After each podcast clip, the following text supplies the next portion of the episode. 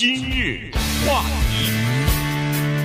欢迎收听由钟迅和高宁为您主持的今日话题。在礼拜天的时候呢，德国进行了呃国会议议会的这个选举哈，那么当然这个选举呢，就看哪一个政党呃获得多数票的话，那么他如果要是获得半数以上的话，那他们政党里面推选出来的这个候选人就变成德国总理了。那么在这次的选举当中呢，呃这个执政党默克尔他所呃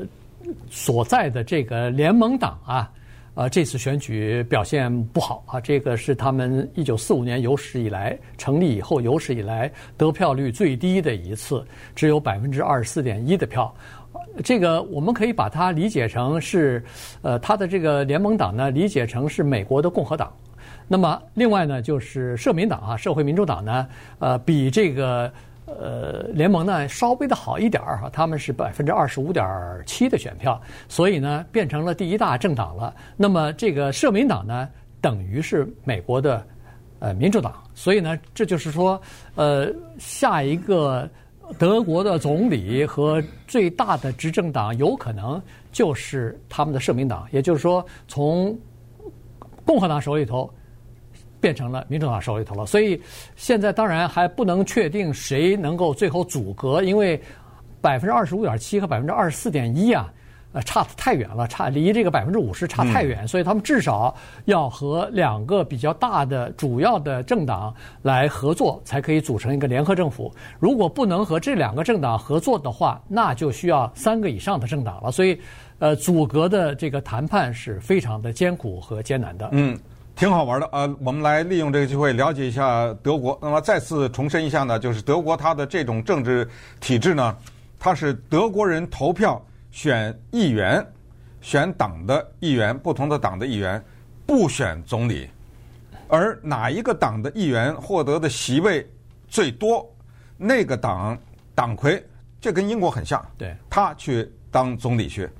那个党决定谁当总理。假设有一个党在德国的席位当中拿到了百分之五十一的席位，他不需要跟任何人阻隔，他自己就执政选出来他的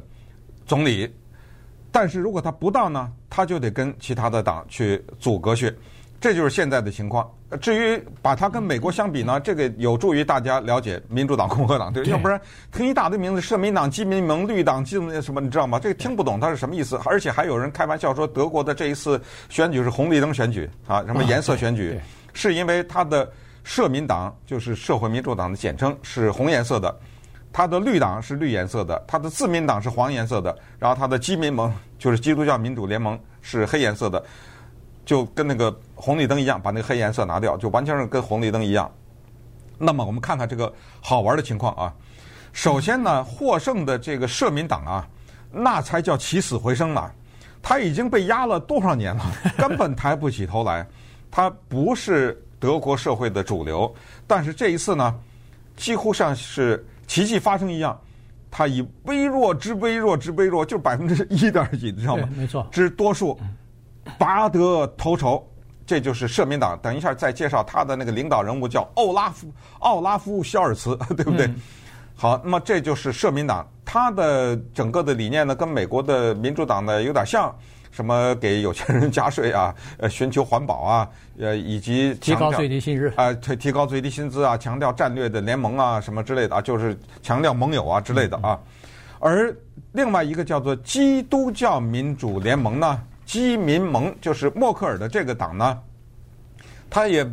不完全跟川普的党很像，因为他也是强调什么在移民政策方面啊，对不对？联盟方面有一个党啊，跟川普更像，叫做自民党啊，它叫自由民主党。这个就是德国的比较右的，什么坚决反对给有钱人加税啊，什么这些东西，而且呢，也是对于什么这些移民政策呀等等，都是比较像美国的共和党的。这个党得了多少票呢？得了百分之十一点五，那可以说是很低了，相对的来说。但是是第四大党了。啊，不要忘了，它是第四。更可笑的或者更好玩的是绿党，这在美国什么的哪有机会啊？是是，每一次绿党都印在选票上，顾名思义就是高举环保大旗的这个，对不对？对。居然他得了百分之十四点八，这个证明什么？这个就证明德国的年轻人很多出来投票，而年轻人这方面的理念很强的。好，你听一听啊，一个得了百分之十四点几的党有什么机会啊？一个得了百分之十一点几的党有什么机会啊？哎，再冷静一下，十四点八加十一点五，这超过百分之二十六了。对，如果这个得票低的绿党跟那个得票低的自民党，他们两家在房间里关上门开开会，说咱们两个组阁一下，咱们两个联盟一下。哎呦，这个算出一家，这比刚才说的社民党、基民党都多。行了，我们俩手里拿着百分之二十六点几的票，你们两个那个大的看着办吧。对，哎，我决定谁当总理。也就是说，排在第二的基民盟，如果有本事跟绿党和自民党这三个加起来，那个得第一的社民党下去了。对，对，不是这么一个可笑的现象吗？对，对不对？所以现在德国到底谁当总理还说不准呢？原因就是说，排名第三和第四的政党由他们两个来决定。他们、他们、他们两个人呢，现在绑在一起了。嗯，他们两个人说，我们尽管理念不同，因为一个是左倾，一个是右倾，可以说是极为不同。对对。但是在这个方面呢，他们走到一起了，说我们一个政党呢，呃，力量比较小，我们两个政党同进退的话，那我们的话语权就比较大了，因为我们可以决定跟这个呃基民党来联联组成联合政府呢，或者说跟社民呃自呃这个呃社会民主党来组成这个联盟，嗯，我们就可以取决，我们就这个手中的牌就可打的就多了，呃，我们在谈判的时候可以呃要求的东西就多了，因为我们的筹码比较大嘛。所以呢，哎，现在就出现这样有趣的现象了，就是说现在可能闭门谈判的时候呢，这两方的代表就要同时参加，不是一方一方的参加了。那这个就出现了很多的变数啊，所以挺有意思的。这两个党呢，顺便说一下，都是叫做德国年轻人所支持的党。第一次参加投票的二十五岁以下的这个年轻人，大部分要不就是绿党，要不就是刚才所说的这个呃自民党，哎，自民党啊，自由民主党。那么，呃，不是左就是右，所以呢，这两个党的本身他们的党魁啊，他们的呃负责人也都非常年轻，一个四十岁，一个四十二岁，都是非常年轻的，所以。如果要是不管是呃自民党也好，不管是社呃这个呃基联盟也好，不管是这个社民党也好，和这两个党联合起来组成联合政府的话，可以想象得出来，这两个支持年轻人支持的政党里边有很多人会进入到联合政府的内阁当中去，担任各种各样的部长。那么这个呢，对整个的呃德国的政治生态啊，以及政治转型啊，会起到非常深远的作用。对啊，刚才说这个自民党，这个呃，这人他就很可能叫做呃 Christian Lindner， 他就很可能当财政部长啊，嗯，对不对？对。啊，呃，所以这个情况特别的好玩，因为什么呢？因为不管怎么个组阁，这是一些同床异梦的人，对不对？对。在治理着这样一个国家，德国它是第二次世界大战以后经济发展的奇迹和典范。嗯。它在欧洲这么多国家里面，它后来绝对的占据了领导地位，德国的一些政策绝对的是对整个的欧盟都是有影响的，而如果这个组阁可能要几个礼拜都出不来，对不对？这个过程当中有什么问题的话呢，这个都对整个的欧洲和欧盟有影响。那稍等一会儿我们再看看有什么影响。今日话题，欢迎继续收听由钟迅和高宁为您主持的今日话题。呃，德国的这个政局呢，或者政治形态呢，将会出现默克尔之后的一个呃新的时期啊。因为默克尔执政十六年了，他实际上是德国政局相对来说比较稳定的这么一个时期啊。然后呢，他这个默克尔他自己呢，在经济方面呢，也是做的确实是相当的不错啊，所以使得呃德国的经济呢出现了呃相当好的发展哈。在过去的十六年里边，把这个德国呢从一个欧洲的一般的国家一下变成了呃最大的经济体，然后变成了欧洲最强的声音和一个具有主宰地位的这么在国际舞台也好，在欧洲也好，它变成一个具有主宰地位或者说是有相当影响力的这么一个国家哈。所以这个呃默克尔这过去呃有人说了，他在他这个十六年的总统期间，美国和法国一共有换了四届总统，呃英国换了五届首相，那个意大利和日本分别都是换了九届政府或者是首相，所以其他的国家都在频频的四年五年就要换一个一次，甚至有的时候一年两年就要换，但是他一直十六年来一直稳坐这个总统宝座，呃总总理的宝座，而且世界经历过四大这个经济危机啊，第一个就是二零零八年的金融危机，然后是难民危机，很多的难民冲击这个欧洲啊，然后默克尔不是还。还承诺一百万的这个难民，呃，被欧呃被这个德国所接纳嘛。然后有这个英国脱欧，最后呢就是新冠疫情啊，这四个危机实际上呢都在默克尔的任内发生了。嗯，所以这个国家呢值得我们关注，也是的确有它原因的。同时呢，欧盟松了一口气，因为现在这个选举尽管最后的结果还没有出来，就是谁组阁啊，谁任总理还没出来，但是至少有一点是很清楚的，就是在欧盟理解当中呢，是拜登获胜了，对吧？对啊，我们这么开玩笑，因为这样的话，你对于德国的情况会比较有所了解，就是有点像拜登的或者民主党的这个理念的这一派获胜了。那么当他们获胜了以后呢，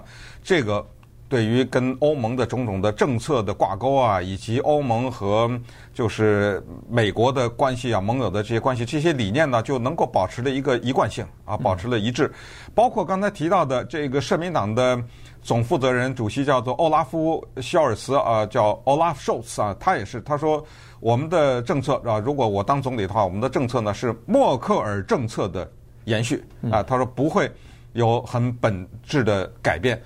那么现在作为基督教民主联盟基民盟排在第二这个党，它有没有可能从政呢？或者是执政呢？百分百的有可能。在德国，我们在近代还有记忆的几个著名的总理，其中之一这个布兰克，呃，布兰特总理，还有另外一个更有名的叫施密特总理，这两个总理都是在选举投票当中没有获第一，反而获胜的情况，对不对？也就是说，如果基民党和绿党和自民党这三个党结合起在一起的话呢，那么那个社民党就当不了总理，所以这是一个情况。而上一次要靠三个党结合在一起才能执政，哦呦，一九五几年了，呃，所以这是很遥远以前。所以这个呢，就可见这个国际形势对这个国家的影响和这个国家的民意的发生的这种变化，给它的政体呢，也是带来的这么一个情况。呃，顺便也再说一下呢，就这一次选举呢，也对那个柏林的市长有一次投票。那么柏林呢，是一二三七年这个城市建立的，它是德国的首都嘛。那么一二三七年到现在一共是七百八十四年，在七百八十四年以来，有这个城市以来，首次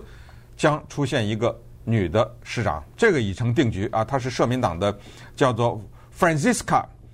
Giffey， 她将出任女的市长。对，这又是一个民主党人啊。对，呃，所以呢，这个呃，社民党的他的那个大佬啊，就是 Scholz 啊，嗯 ，Olaf Scholz 呢，他实际上是呃占占了很多光，就是呃实际上占了那个默克尔的光了哈。原因是他作为一个比较小的政党呢，和默克尔的那个呃基民党啊。呃，基民联盟啊，呃，组阁了。那么他是担任了在这个组阁内阁当中呢，他担任财政部长兼副总理，呃，劳工部长。